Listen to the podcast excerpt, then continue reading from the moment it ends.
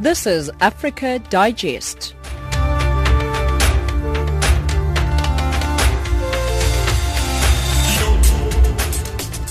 Good evening and welcome to Africa Digest. You are listening to Channel Africa, the voice of the, the African perspective, broadcasting from Johannesburg. We are on the frequency 9625 kilohertz on the 31 meter band to Southern Africa and on channel 802 on the DSTV audio bouquet. I'm Tracy Bumgar driving the show with Onele Ntsintsi, Amanda Machaka and Mosibuda Makura. The top stories on Africa Digest this hour. The media regulatory body in Burundi pledges to protect journalists. Newly elected French president undertakes his first African trip days after officially taking over the reins. In economics, the EU, EU updates its air safety list of non-European airlines banning Air Zimbabwe from operating in the EU. And in sport, Phakamani Mahlambi withdrawn from the South African under-20 side due to hamstring injury. But first, the news with Onele.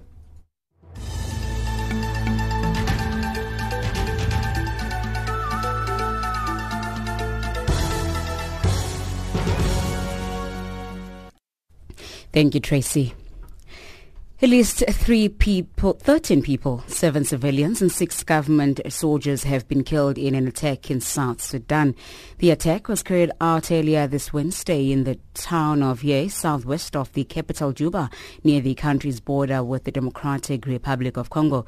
According to the Juba government, the attack was carried out by fighters of the former Vice President Riek Machar, who had been roaming the streets of Yei town and its outskirts day and night. Yei Governor David Lokonga reports. Enemies of peace at 4.30 a.m. in the morning deliberately attack the position of the SPLA. The attack has caused a lot of panic. Six SPLA uh, soldiers casualties of this attack. I would like to assure my people, especially in the town, the SPLA forces are in full pursuit of the attackers. The Democratic Republic of Congo's new Prime Minister Bruno Tshibala says he'll make sure he provides Congolese with the best elections ever held in the country's history. The newly appointed Prime Minister made the statement as the DRC Parliament inaugurated the new government describes as the governor, government of national unity. Je tiens à affirmer l'ambition, la volonté. I have to express the ambition, the will and the determination of the government of national unity to provide to Congolese people and on time the best elections of its history. But I need to emphasize that it's the electoral commission that's in charge of organizing elections according to the constitution. Par la Constitution. Ugandan President Yoweri Museveni has ordered the army and police chiefs in his country to stop torturing detained suspected criminals. He says there is a risk of torture being used on entirely innocent people and of some detainees being forced onto false confessions to escape their ordeal. The order comes barely two weeks after suspects arrested in connection with the murder of Assistant Inspector General of Police Andrew Felix Kaweesi submitted court evidence of having been tortured. Associate Director of African Division at Human Rights Watch, Maria Burnett. I think it's necessary but insufficient. Uh, clearly, torture is a pervasive problem in Uganda. Human Rights Watch and other groups have documented hundreds of cases over the last 15 years at least. Uh, we've issued several reports that are quite detailed and looking at the conduct of very specific units of the police and in some cases the military. Um, and we've ourselves had meetings with President Museveni in which we have shared our concern for the ongoing use of torture. So I think there's no doubt he's been well aware. In this case, when images arise on social media, uh, and also suspects were in court last week saying they had been tortured in a high-profile murder case, it's obviously increased some pressure. So his statement is good, but it is certainly insufficient. What he did not do was call for real investigations and accountability. Hundreds of people living in Minnesota are expected to lose their temporary immigration status they were given when the Ebola epidemic hit three West African countries three years ago. The Homeland Security Department granted temporary protected status to about 5,000 West Africans in 2014, allowing residents from the most impacted countries to live and work in the U.S. legally until the outbreak was contained. In 2016, the countries were declared Ebola-free. The temporary immigration status was originally issued for an 18 months period, but it got two six months extensions with the last one ending this Sunday. African Immigrant Services Executive Director Abdullah Kiatamba estimates that between 200 and 500 will be affected. And lastly, the French President Emmanuel Macron has unveiled a gender-balanced cabinet in accordance with an earlier pledge, with 11 of 22 new ministerial posts taken by women. The BBC's Mark Lowen reports. Mr Macron has tempted two right-wing MPs to the economy and finance ministries, socialists to interior and foreign affairs, centrists to defence and justice, and even far-left figures in an attempt to bridge the political divide. A female Olympic fencer is the Minister of Sport. The Minister of Culture is a publisher, and a medical professor is now health minister. France's new president will hope his team delivers a majority in parliamentary elections next month and furthers his aim of political renewal. Channel Africa News, I'm Onele Ntsintsi.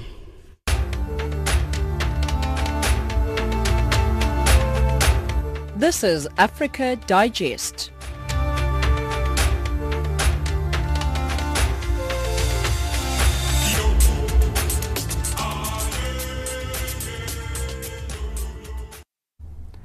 The media regulatory body in Burundi pledges to protect journalists and work more to professionalize Burundian media. Kalenga Ramadan, chairman of the National Council for Communication in the country, says around 1,000 media professionals have been registered. He called on journalists to support the CNC to improve their working conditions. Bernard Bankukira reports from Bujumbura. Speaking to journalists during a press cafe with them on this Tuesday to speak of perspectives of CNC, Kalenga Ramadan, chairman of Burundi's National Council for Communication, regretted that the public do not understand the conditions Burundian journalists are working in. He promised to do more to protect journalists and their equipments. We're expecting to make very good work if we get your contribution, your support. One of the matters of concern was to issue the press card for those who are fulfilling the conditions required to have that card. Till today, almost 1,000 journalists and technicians who have already registered to the National Communication Council in a way of getting this press card or professional card. I would like to ask the media to work much more on uh, sensitizing the population even the public powers, to know better requirements of the media. Many people, they don't understand very well the conditions under which the media are working, the professional working, a physical condition. The CNC within this new time will be working in protection of journalists and the equipment. So we will make sure that we protect much more the journalists as we did last year. We'll make an effort to fulfill another dimension of our mission, which is to reinforce the capacity building of the media enterprises and the media professionals. Among the key duties of the CNC in Burundi includes granting a press freedom in Burundi and to facilitate professionals have access to sources of information. However, many see the 15-member regulatory body as a government tool to exercise pressure on the journalist as members are appointed by the president. Kalenga Ramadan calls on journalists to support the National Council for Communication to enable it not to be seen as the police of the media. Finally, I'm asking the support of everybody in the media to make sure that ESG should not be continued to be considered as the police of the media. The CNC is the regulator. It's supposed to be in between the public powers and the media, between the media and the population. Our role and mission is to make sure that the freedom of press is guaranteed as the, Constitution of Burundi says. Burundi is ranked 160 out of 180 countries in the 2017 World Press Freedom Index issued by Reporters Without Borders, four places behind comparing to 2016 World Press Freedom Index that ranked the country 156 out of 180. The ranking has been decried by the Burundi National Council for Communication, alleging the Reporters Without Borders did not take into account positive initiatives undertaken by the government to ease the work of the media professionals. The media situation in Burundi has become more complex since the 2015 crisis as a result of the political instability and civil unrest triggered by President Pierre Nkurunziza's controversial decision to run for a third term in office, which he won in disputed election in July, as recalled by Reporters Without Borders. Till now, three independent media outlets are still closed since the May 2015 coup attempt. Dozens of journalists fled the country and some of them are charged with being involved in the coup. Reporters Without Borders reports that journalists find it hard to work freely and are often harassed by security forces who are encouraged by an official discourse associating non-aligned media with enemies of the nation. Moreover, the disappearance of Jean Bigirimana, a journalist who was abducted in July 2016, remains unsolved. Reporters Without Borders accuse Burundian authorities to try to silence and censor working media houses. The National Council for Communication says most of these accusations are exaggerated. For Channel Africa, this is Bernard Bankukira reporting from Bujumbura. At least 13 people, including seven civilians and six government soldiers, have been killed in an attack carried out earlier today in the town of Yei, southwest of South Sudan's capital, Juba, near the country's border with the Democratic Republic of Congo. According to the Juba government, the attack was carried out by Riek Machar's fighters who have been roaming Yei town and its outskirts day and night. James Shimanyula reports. Unlike other towns where fighting has been raging for more than three years, the town of Yei, southwest of South Sudan's capital Juba, has been relatively peaceful. People have been going about their daily duties without hearing gunshots, unlike other places where gunshots echo across villages and towns day and night. Yei is in South Sudan's Yei River region, close to the border that separates South Sudan and the neighboring nation of the Democratic Republic of Congo. Earlier today, Wednesday, residents of Yei woke up to a rude shock when bullets reportedly fired by rebels loyal to former Vice President Riek Machar rained the area like rain thundering the ground. At least seven civilians and six soldiers lost their lives. One of the residents of Yei Makwei Mawel tersely tells us what he had. I heard gunshots all over Yei. People all scared. I came out at around 9.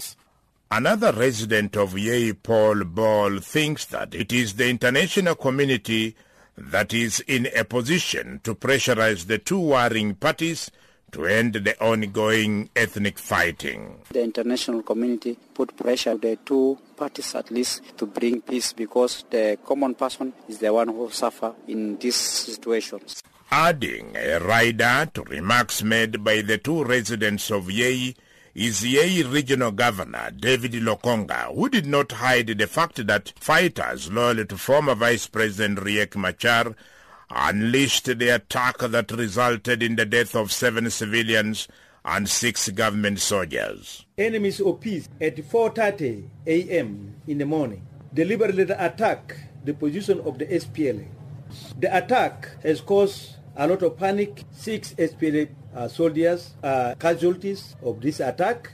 I would like to assure my people, especially in the town, the SPLA forces are in full pursuit of the attackers. That was Yei Regional Governor David Lokonga. Efforts to reach military field commander of fighters loyal to Riek Machar bore no fruit as repeated phone calls remained unanswered. In another development, President Salva Kiir has issued a decree establishing three units of the armed forces. Now the country will have an air force, ground troops and navy personnel. The decree comes 34 years after the SPLA was founded from a ragtag movement to what it is today by the late founder of South Sudan nation, John Garang. Abraham Awolich, an independent expert on South Sudan, briefly reflects on the SPLA we have today and the SPLA that was founded more than three decades ago. The SPLA we have today is not purely the SPLA we used to have in 2005, where everyone was loyal, everyone had a common purpose, everyone cared about civilians, everyone respected their leadership and their hierarchy.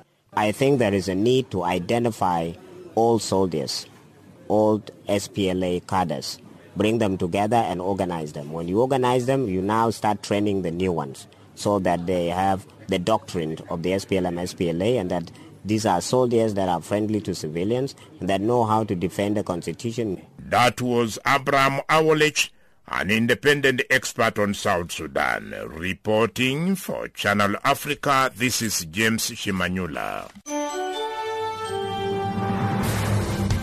This is Channel Africa, South Africa's international radio station on shortwave, internet and satellite. Listen to Channel Africa in English, Kiswahili, French, Silozi, Portuguese and Chinyanja. Nam, kwenye laini ya simu hivi sasa najiunga moja kwa moja. Farafina. Farafina. Terre de soleil.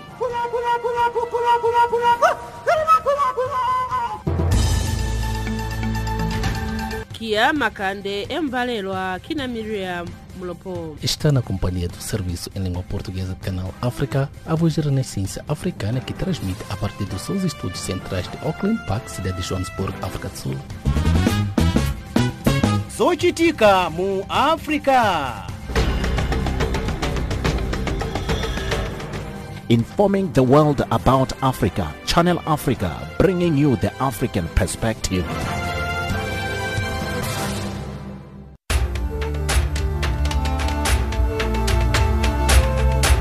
This is Africa Digest.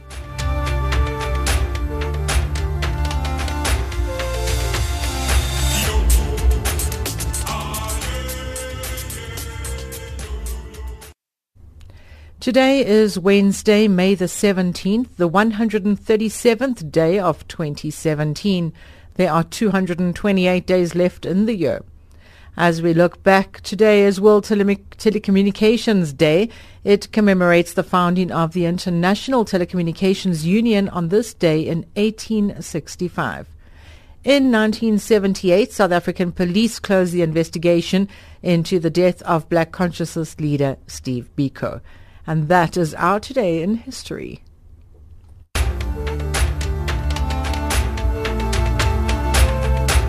This is Africa Digest. Newly elected French President Emmanuel Macron will be undertaking his first African trip days after officially taking over at the Elysee Palace.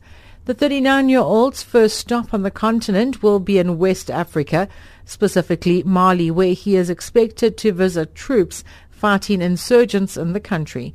France has been involved in the fight against militant groups in the Sahel region through Operation Barkhane mission. Channel Africa spoke to Liesl Louw-Vaudran, a consultant at the South African-based Institute for Security Studies, about Macron's upcoming visit and what it means for Africa. It is a very important sign that Africa and security in Africa is important for France. Uh, Emmanuel Macron was only sworn in on Monday and within a couple of days he's already traveling to Mali. There are in total around 4,000 troops as part of the Operation Barkhane, the anti-terrorism uh, operation. Most of them are in Chad. There's also a big contingent in Mali um, that is really a follow-up on Operation Serval that uh, went to Mali in January 2013 to fight the Islamist State there. And, and it is really a very dangerous mission. Uh, we saw even this week again attacks on UN peacekeepers in Timbuktu.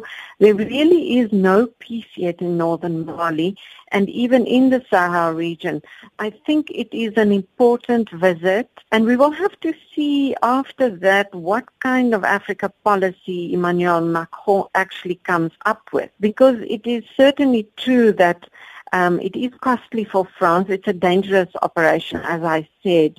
And whether France can still continue uh, you know, almost going it alone and whether, um, you know, it might call on its other European partners in a bigger way to help with this anti-terrorism campaign. Now, Emmanuel Macron's decisive win in the French presidential election has not only spurred enthusiasm in Europe, across Africa, where France retains huge influence in its former colonies, his election has been celebrated in the hope that it will usher in a radical change in France's African policy. Do you think Macron's visit confirms this view, Liesl, that we are likely to see a radical overhaul of uh, France's African policy? It is very difficult to say because many French presidents have come to power announcing a radical change in Franco-African politics. Um, Nicolas Sarkozy, when he came in, he made big statements. Even uh, in South, here in South Africa, there was a, a, a well-known statement that he made about withdrawing troops from the African continent, um, and that didn't happen. In fact, uh, François Hollande, who was socialist uh, after Sarkozy, he also said, yes, we'll, uh, you know, we want a more equal footing uh, relationship with our former French colonies. And now, uh, in fact, France has more troops than ever before on the on the continent. But it was almost due to circumstance. Uh, you know, the the effort in Mali, the crisis there. Um, and I think the wheels are turning very slowly in terms of relations with the continent. And it's got a lot to do with, I think, also the business links that Francophone Africa now has more and more with China and elsewhere. And um, it is it's a slow progression away from what we saw uh, in the past few decades, the France-Afrique, to this very close relationship between France uh, and Africa. But, but I don't think it will be overnight because one of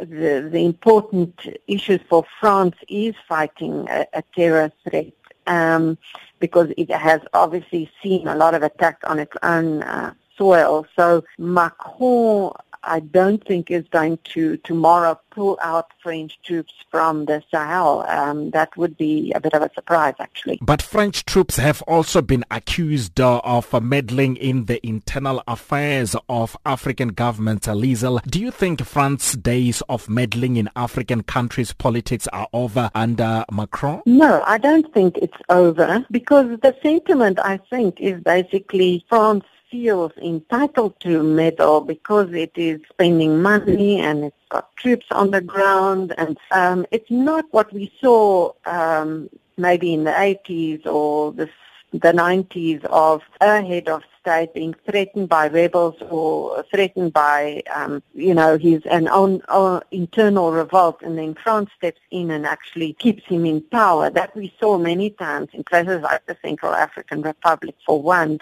um, where France was literally involved in either regime change or keeping regimes there in power. And it was very visible, and they made no excuses about it. Now it is really more subtle, but I think there is that while, while there is still a big presence on the ground, there is the feeling of, you know, we're in there, we call the shots almost, but behind the scenes. And I think African leaders are more conscious uh, than uh, of that than ever. That's Liesl Louw from the Institute for Security Studies on the line from Pretoria, South Africa, talking to Channel Africa's Kumbelo Munjalele. Ugandan President Yoweri Museveni ordered the army and police chiefs in his country to stop torturing detained suspected criminals. He says there is a risk of torture being used on entirely innocent people and of some detainees being forced into false confessions to escape their ordeal. The order comes barely two weeks after suspects arrested in connection with the murder of Assistant Inspector General of Police Andrew Felix Kaweesi. They submitted court evidence of having been tortured. Last week, gruesome pictures surfaced of a town mayor with gaping wounds on his knees and ankles, which were said to have been inflicted by police. According to Maria Burnett, Associate Director of Africa Division at Human Rights Watch, while Museveni's order is necessary for the East African country, it's regrettable that it doesn't hold anyone accountable for the recent incidents of torture. I think it's necessary but insufficient. Uh, clearly, torture is a pervasive problem in Uganda. Human Rights Watch and other groups have documented hundreds of cases over the last 15 years at least. Uh, we've issued several reports that are quite detailed and looking at the conduct of very specific units of the police and in some cases the military. Um, and we've ourselves had meetings with President Museveni in which we have shared our concern for the ongoing use of torture. So I think there's no doubt he's been well aware. In this case, when images arise on social media, uh, and also suspects were in court last week saying they had been tortured in a high-profile murder case, it's obviously increased some pressure. So his statement is good, but it is certainly insufficient. What he did not do was call for real investigations and accountability. Now, you say that Museveni's directive is notable for lacking any call for investigations and accountability into past incidents of torture. Can you give us a sense of how these incidents of torture were carried out? There are many. The work we have followed over many years is cases of torture uh, involving two two particular units. One is a is a violent crimes unit uh, that started out being part of the military many years ago and then turned into a police unit. Over the years, it's changed its name and its headquarters location many times. But in our research, many many victims have explained how they were tortured, beaten on the joints during interrogations over long periods of time, often held without charge. Many, many of them were never convicted of any crime. They were largely never even brought to court. Um, so these kinds of heavy-handed tactics are used, uh, we believe, to elicit confessions in most cases. It's very difficult for us to know what the ultimate objective is because, as I said, the cases rarely go before court. Um, that unit changed its name in 2011. It was uh, disbanded specifically due to human rights abuses, but again at the time, despite all of the outrage over the cases that we had documented of torture, there was no real commitment to investigations to root out abusers in their ranks. So we have seen that unit change name and continue to go on to torture more suspects. We have also documented torture during counterterrorism investigations in Uganda in the past and remain concerned for the use of torture in those contexts.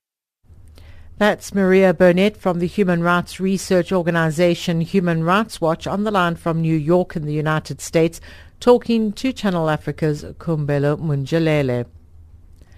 Africa is shouldering the lion's share of the number of young people who die every day from preventable causes. This is according to a new report by the World Health Organization. In 2015, more than two-thirds of 10 to 19-year-olds died in low and middle income countries in Africa and Southeast Asia. The latest data also, sh- also shows that more than 3,000 adolescents die every day globally, translating to 1.2 million deaths a year. Dr. Mbola Mbasi Simplice is a medical officer for adolescent, youth and school health at the World Health Organization's Regional Office for Africa. The top cause of death among adolescents and youth worldwide are as follows. The first one is road injury, followed by lower respiratory infection. And the third one is self-harm, and the fourth one is diarrhea. But the situation in Africa is different because in Africa, the first cause of uh, death among adolescents is low respiratory injuries, followed by diarrhea, and the third one is meningitis, and the fourth one is AIDS. And now AIDS is uh, a big concern in the African region among adolescents because new HIV infections are increasing among adolescents in the African region, while in the other groups of population, the trend of infection is decreasing. Does where one lives, doctor, alongside their sex and age have anything to do with their cause of death? Of course. You know, the place where we live can have negative or positive impact on health and the development of adolescents. For instance, adolescents in uh, remote areas, adolescents in rural areas are more vulnerable than adolescents living in urban areas. Adolescents living in the context of uh, humanitarian emergencies are more vulnerable than adolescents uh, living in peace. Adolescents living in the street, living in prison are more, more vulnerable. Adolescent girls and also more vulnerable than adolescent boys because adolescent girls are more at risk of violence, including sexual violence. As I said, the place where we live have negative or positive impact on the health of adolescents, notably in the African region. Are there any trends in mortality and causes of death documented in this report that you thought were worrying? Yes, yes. HIV and AIDS is now a matter of concern because new HIV infections as well as related deaths are still increasing in our region. And why do we need to know the reasons young people die? How important is it for any country's national health plans? Adolescents today are the next generation. We always say that adolescents are the generation of sustainable development goals. Adolescents are also agents of changes. So there is a need, a great need, I would like to say an urgent need to invest in adolescent health and their development. There are three reasons. The first reason is public health reason. The second one is economic reason. And the third one is human rights reason. Because investing in adolescent health now will bring what I call a triple dividend of health benefits for them into their future adult life and also for the next generation. That is why it's important for countries to put at the center issue related to adolescent health and their development. That's Dr. Mbola Mbasi Simplice, Medical Officer for Adolescent, Youth and School Health at the World Health Organization's Regional Office for Africa. He was on the line from Congo Brazzaville to Elizabeth Lediche. Time now for our news headlines with Onele.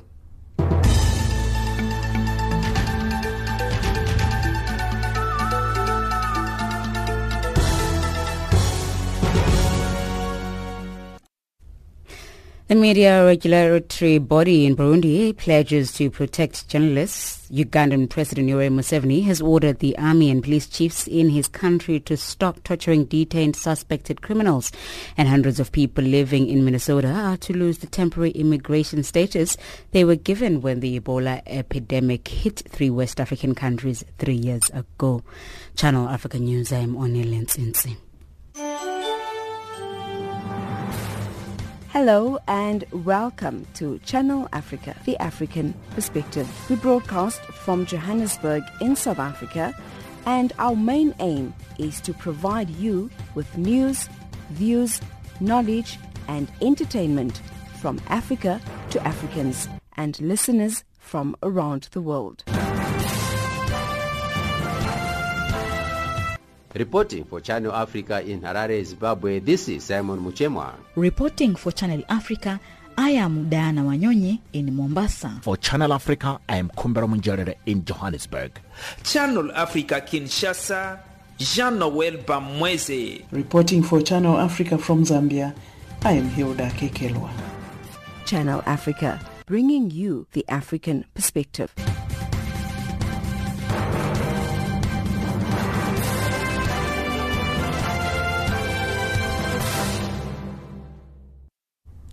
The Heart and Stroke Foundation South Africa is challenging all South Africans to measure their blood pressure and know their risk for heart disease. This comes as countries mark the annual awareness campaign today, World Hypertension Day. Hypertension, commonly known as high blood pressure, is one of the most common risk factors for stroke, heart attacks and kidney disease within the South African population.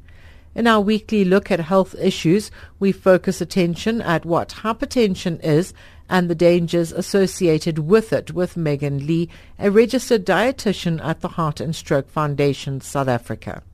Well, hypertension, also known as high blood pressure, is a condition where the blood vessels have persistently raised pressure, putting them under increased stress. Now, with about 25% of South African adults being hypertensive, is this a great concern, you think? Yes, of course, it's a great concern, especially because one in three South Africans 15 years and older have hypertension. South Africa actually also has the highest rate of high blood pressure reported among people aged 50 and over for any country in the world. Almost 8 out of 10 people in this age group are being diagnosed with high blood pressure, and a shocking 1 in 10 children are already suffering from high blood pressure. So it's really a, a significant problem for us in South Africa. Would I know if I have the condition? What are some of the common signs and symptoms? That is the problem. So there aren't actually, for most people, there aren't really any visible signs or symptoms warning you that your blood pressure is high. That's why it's often called a silent killer. And that's also why more than 50% of people with high blood pressure are actually unaware of that they have high blood pressure. And the unfortunate consequence of this is that many strokes and heart attacks in the South African population could actually be prevented if the undiagnosed and uncontrolled hypertensive South Africans were simply identified and then provided with the necessary blood pressure lowering medication. So simply put, the only way to really have peace of mind is to just get your blood pressure checked regularly. So what is the ideal blood pressure and what puts us at risk for the condition? So the ideal blood pressure, so it's given two readings, so it's 120 over 80. So that's how it's given, that's the ideal. As soon as it goes to 140 over 90 and above, then it would count as hypertension. What puts us at risk is really very lifestyle related. So something like physical inactivity increases your risk, as well as an unhealthy diet, smoking, harmful use of alcohol, being overweight or obese, stress, and then having uncontrolled diabetes. So all of those are very lifestyle related and we really can control those so that, and they all increase your risk. So we all need to check where we can change our lifestyle habits. How often should we check our blood pressure and where can we go to get this done? Blood pressure should be checked every year from the age of 18 years and more often if you already have high blood pressure. So this May measurement month, the Heart and Stroke Foundation is really challenging all South Africans to measure their pressure and to get as many people around them to check their pressure too. So your blood pressure can be checked at your local clinic, a doctor or a pharmacy. The Heart Foundation will also be conducting free blood pressure assessments within communities throughout South Africa during the measurement month of May. Um, listeners can go visit our website at www.heartfoundation.co.za to find more details. Which measures have you found successful to encourage medication adherence and lifestyle changes to support lowering blood pressure? Which measures? Oh, that's always a challenge. Yeah, I think the tricky thing is that people just need to firstly have their blood pressure checked. So people need to have their blood pressure checked first step. And then second step is simply just going to the doctor to get the necessary treatment and advice. And if lifestyle changes are necessary, then the doctor will advise. So the first two very important steps is simply just getting your blood pressure checked and going to see a doctor if your blood pressure seems high. Just before I let you go, as countries mark World Hypertension Day, what should the take-home message be? Okay, the take-home message simply is just to measure your blood pressure to know your risk for heart disease because it can happen to you. That's Megan Lee, a registered dietitian with the Heart and Stroke Foundation South Africa, talking to Elizabeth Ledicha. The spate of killings of women in South Africa over the past four weeks has sparked public outcry and anger against woman abuse and how men treat women in South Africa. Following the killing of a 22-year-old Karabo Mokoena, a social media hashtag Men Are Trash saw women tell their lived experiences of abuse at the hands of men who were their loved ones and strangers. Mokoena was allegedly murdered by her boyfriend. Her child remains were discovered in a shallow grave in Johannesburg. The death toll of women murdered across the country in separate incidents in the past month has risen to 10, following Sunday's positive identification of three more who were killed at the weekend. We are now joined on the line by Sifiso Sami Dube, Alliance and Partnerships Manager at GenderLinks, a civil society organization involved in gender equality. Good evening. Uh, good evening. How are you, Tracy? I'm very well, thank you. Now, the deaths of these young women in the past few weeks has once again resuscitated the debate around domestic abuse in South Africa. Is South Africa having the right kind of conversations around abuse? Um, it is indeed worrying that we are having levels of femicide rising in South Africa, in a country where we have got a democratic constitution, in a country where there is all the necessary laws that are there to protect women. And indeed, uh, this is a time whereby we have take action, to have to take action against this abuse, against this uh, crime against humanity, and uh, uh make um, uh, corrective action so that society can live peacefully. Now, South Africa continues to have the highest rate of women killed.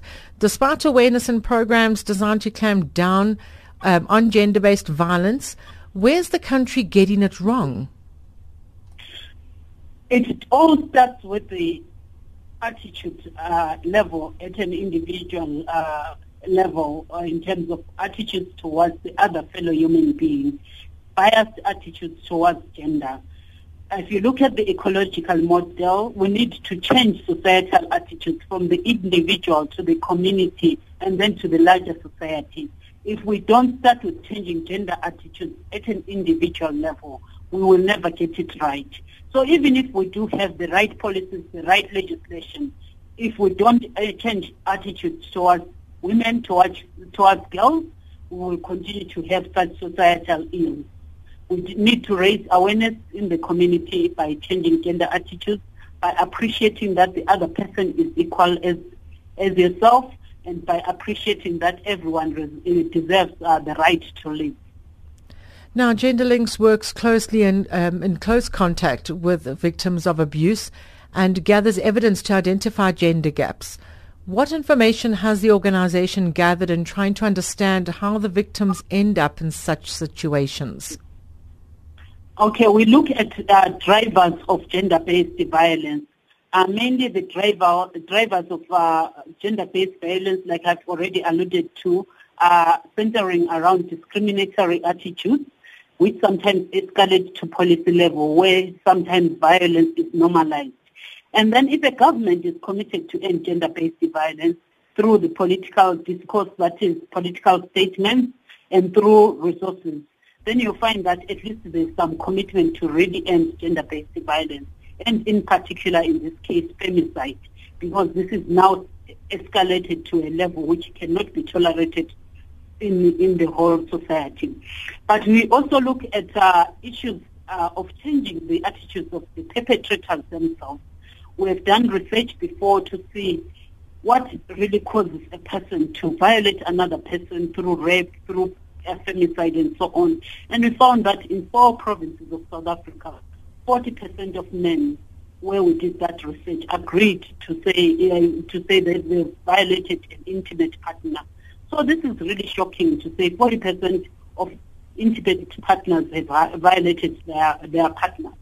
I think what what we have to really look at is to uh, address the drivers, and these drivers are looking at legislation, programs, um, we also look at uh, community mobilization, and we also look at integrated approaches towards ending gender-based violence. What is GenderLink's take on programs designed by both government and non-governmental organizations uh, in responding to issues of abuse? Uh, we think even though the legislation is there, like we've got um, uh, key legislation in South Africa, such as the Domestic Violence Act, We've got the, the Sexual Offence Act. We've got um, um, uh, Prevention and Combating of Trafficking in Persons Act. We've got the Protection from Harassment Act. But what we need in reality is integrated approaches.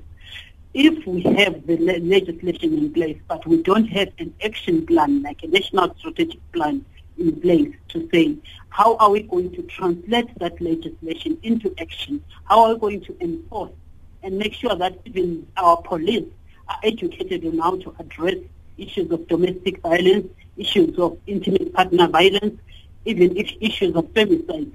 then we are not going anywhere even if that legislation is there. Because we find that many um, many perpetrators walk scot-free from, from, from the hands of justice because there's not enough evidence or issues haven't been addressed adequately in terms of how uh, the victim or the survivor of gender-based violence should be handled. So I think we need a national a strategic plan on gender-based violence and we need really integrated approaches that will involve uh, civil society, government, even health centers as well as the police in terms of addressing this uh, social ill.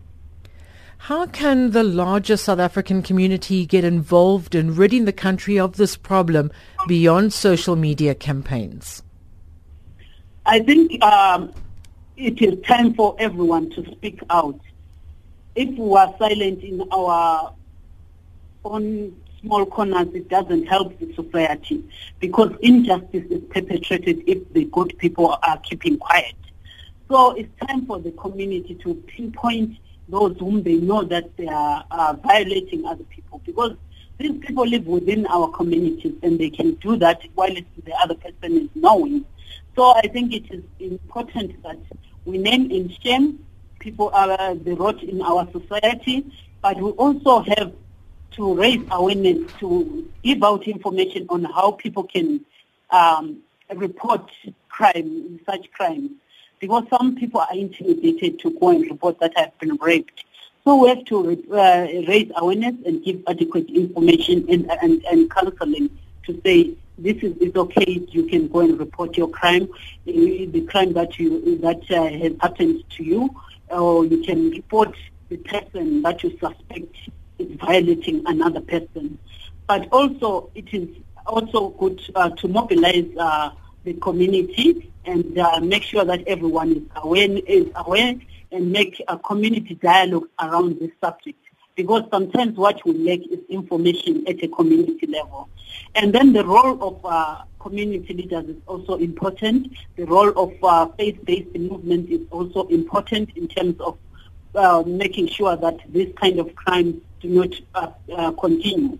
And uh, also the role of the government is critical because what politicians say out there is critical in terms of how the community takes up action. So it's important that there is a holistic approach around community mobilization, around uh, raising awareness, around provi- providing uh, resources, and around mobilizing people against gender-based violence. Sifiso Sami, thank you so much. You're welcome. Mm-hmm. Thank you. Thank you. That was Sifiso Sami Dube, Alliance and Partnerships Manager at GenderLinks, joining us on the line. Time now for Economics Update with Amanda Machaka.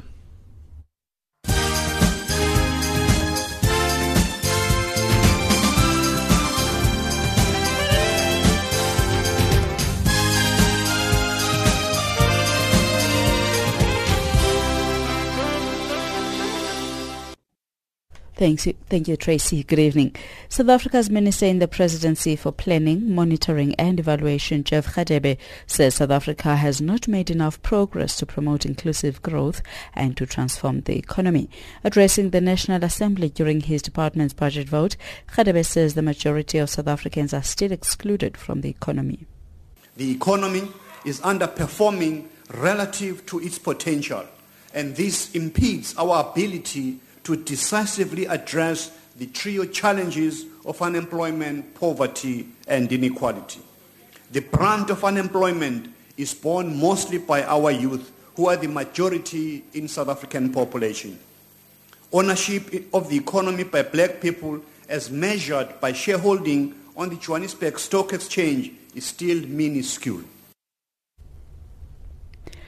South Africa's Finance Deputy Minister Sifiso Buthelezi has told Parliament that they are seeking a political intervention to recover to recover millions of dollars trapped in uh, some African countries.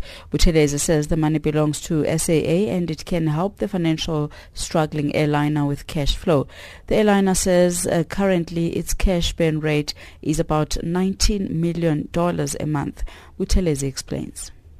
We have cash of about 1.05 billion rand in today's exchange rate trapped in many countries which we can't repatriate back to South Africa. Uh, amongst those countries will be Angola, will be Senegal, will be Nigeria, uh, and Zimbabwe. There's, there's that man which is trapped there, uh, which does affect the um, the cash flows of, uh, of, of, of, the, of the company.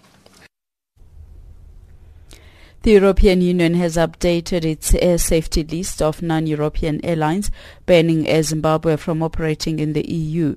For several years, Air Zimbabwe has not been able to fly into the European Union countries following their decision in 2012 to suspend flights to London over unpaid debts. Simon Muchemwa reports in Harare, Zimbabwe. Other airlines banned on Tuesday were Medview, Nigeria, Moscow Airlines St. Vincent and the Grenadines, and aviation company Urga in Ukraine. The ban on the Air Zimbabwe to the EU comes at a time when Mugabe's son-in-law Simba Chikore is now the chief operations officer tasked with the turnaround of the ailing airline. Chikore is earning more than 1 million US dollars per month, while the airline is unable to pay debts of parts from the US supplier. Swaziland Tourism Authority says the Tourism Indaba conference held at uh, South Africa's coastal city of Durban is key to the country's tourism industry, especially the small medium entrepreneurs. Marketing manager at the Swaziland Tourism Authority, Bongani Dlamini, says the number of exhibitors invited to this year's conference has increased from previous years. In our view, they appreciate what Indaba does for them. And we are excited to see them busy engaging with other uh, players in the trade, with other players in the tourism space. We are hoping that they are sending out a message uh, to them that Swaziland is the best place to be. And the US dollar has fallen to a six-month low over the political turmoil involving President Donald Trump and the FBI. President Trump's election in November had pushed the US currency to a 14-year high, but investors say there is now a growing sense of crisis alongside disappointing economic data. A former assistant director at the FBI, Ron Hosko, says the situation is shocking.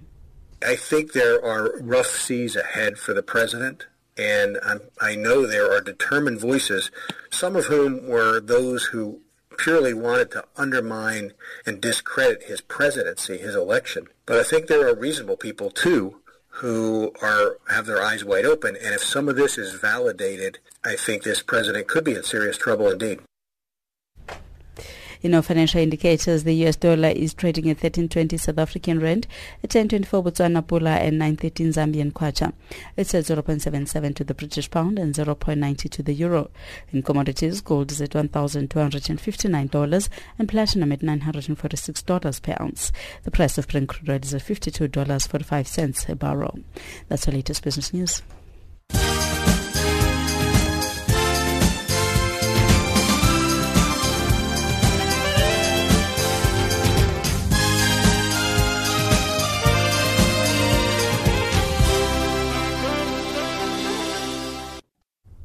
Time now for the latest sports update.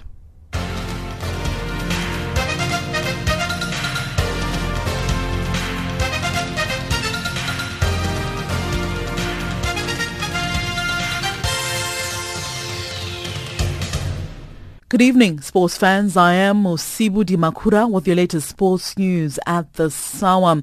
And starting off with football news, Bidvest Wits forward uh, Phakamani Mahlambi has been withdrawn from the South African under-20 side due to a hamstring injury he sustained while training with his club. His place has been taken by Ajax Cape Town defender Sergio Kammies, who's expected to arrive in South Korea tonight. As per the FIFA rules for the tournament, no player can be replaced in the squad without proof of an injury. Amajita have 18 players in camp in South Korea with Bidvest Wits right back Frosler as well as Supersport United midfielder Teboho Mokoena still to report for national duty. There are three days left before the start of the 2017 FIFA Under-20 World Cup. South Africa will start their campaign on Sunday the 21st of May against Japan in Group D. Kickoff is set for 10 a.m. South African time. Former Ghana captain Stephen Appiah has assumed a new role in the Black Stars backroom as technical coordinator. Unveiling reappointed coach Kwesi Appiah and his backroom team on Tuesday, the Ghana Football Association indicated realigning the role of a team manager into a technical coordinator and the ex-midfielder who captained Ghana at the 2006 as well as the 2010 FIFA World Cups will be the first man to take on the job. New coach Kwesi Appiah explained his vision for Stephen Appiah on his new position that goes beyond the normal team manager duties as locally known but will also require him to act as a scout. Kwesi Appiah also mentioned the role could serve as a preparatory ground for the former Juventus player to enter full-time coaching, a career he recently admitted to considering. On to tennis news. Maria Sharapova has vowed on Wednesday to rise up again after she was told she would not be given a wild card for the French Open following a 15-month ban for doping. The Russian former world number one had hoped to return to Grand Slam tennis at Roland Garros this month, but French tennis officials on Tuesday said she would not be granted a wild card for the event, which she won back in 2012 and 2014. The five-time Grand Slam champion was banned for two years for using meldonium, with a penalty later reduced by the Court of Arbitration for Sport, which ruled she was not an intentional After the ban expired on the 26th of April, she returned to competition at the Stuttgart Open, reaching the semi-finals and progress to the last round of 32 at the Madrid Open, failing to earn herself a qualifying spot for Paris. On to wheelchair tennis news. South African wheelchair tennis quad acer Lucas Sithole dug deep to beat former world number six Shota Kawano from Japan on Wednesday to advance the quarter-final round of the Japan Open. Wheelchair tennis South Africa's public relations manager Anthony Moratani has the details. South African quad ace Lucas Sithole and uh, the country's leading women's player Kgothatso Montjane who went to represent South Africa in the Japan Open have actually uh, uh, uh, started their campaign today in, in Iizuka in Japan.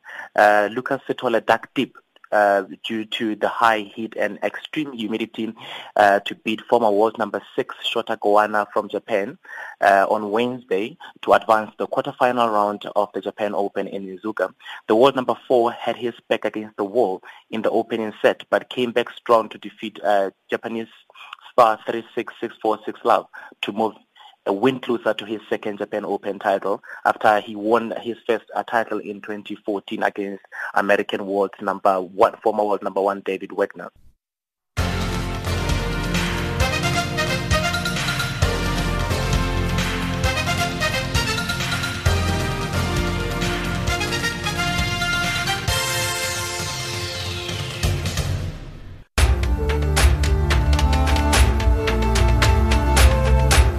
This is Africa Digest.